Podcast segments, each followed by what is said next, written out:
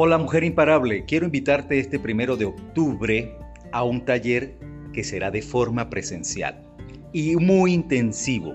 Seguramente cambiará tu vida. Este primero de octubre, recuérdalo. Quiero que aprendas a estar en paz contigo misma y con tus emociones.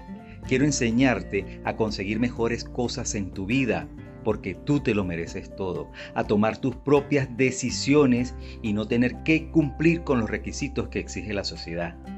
Querida mujer imparable, quiero enseñarte el poder para que florezcas como mujer y que desarrolles todo tu amor propio. Y te quiero enseñar a blindarlo para que nadie te haga daño.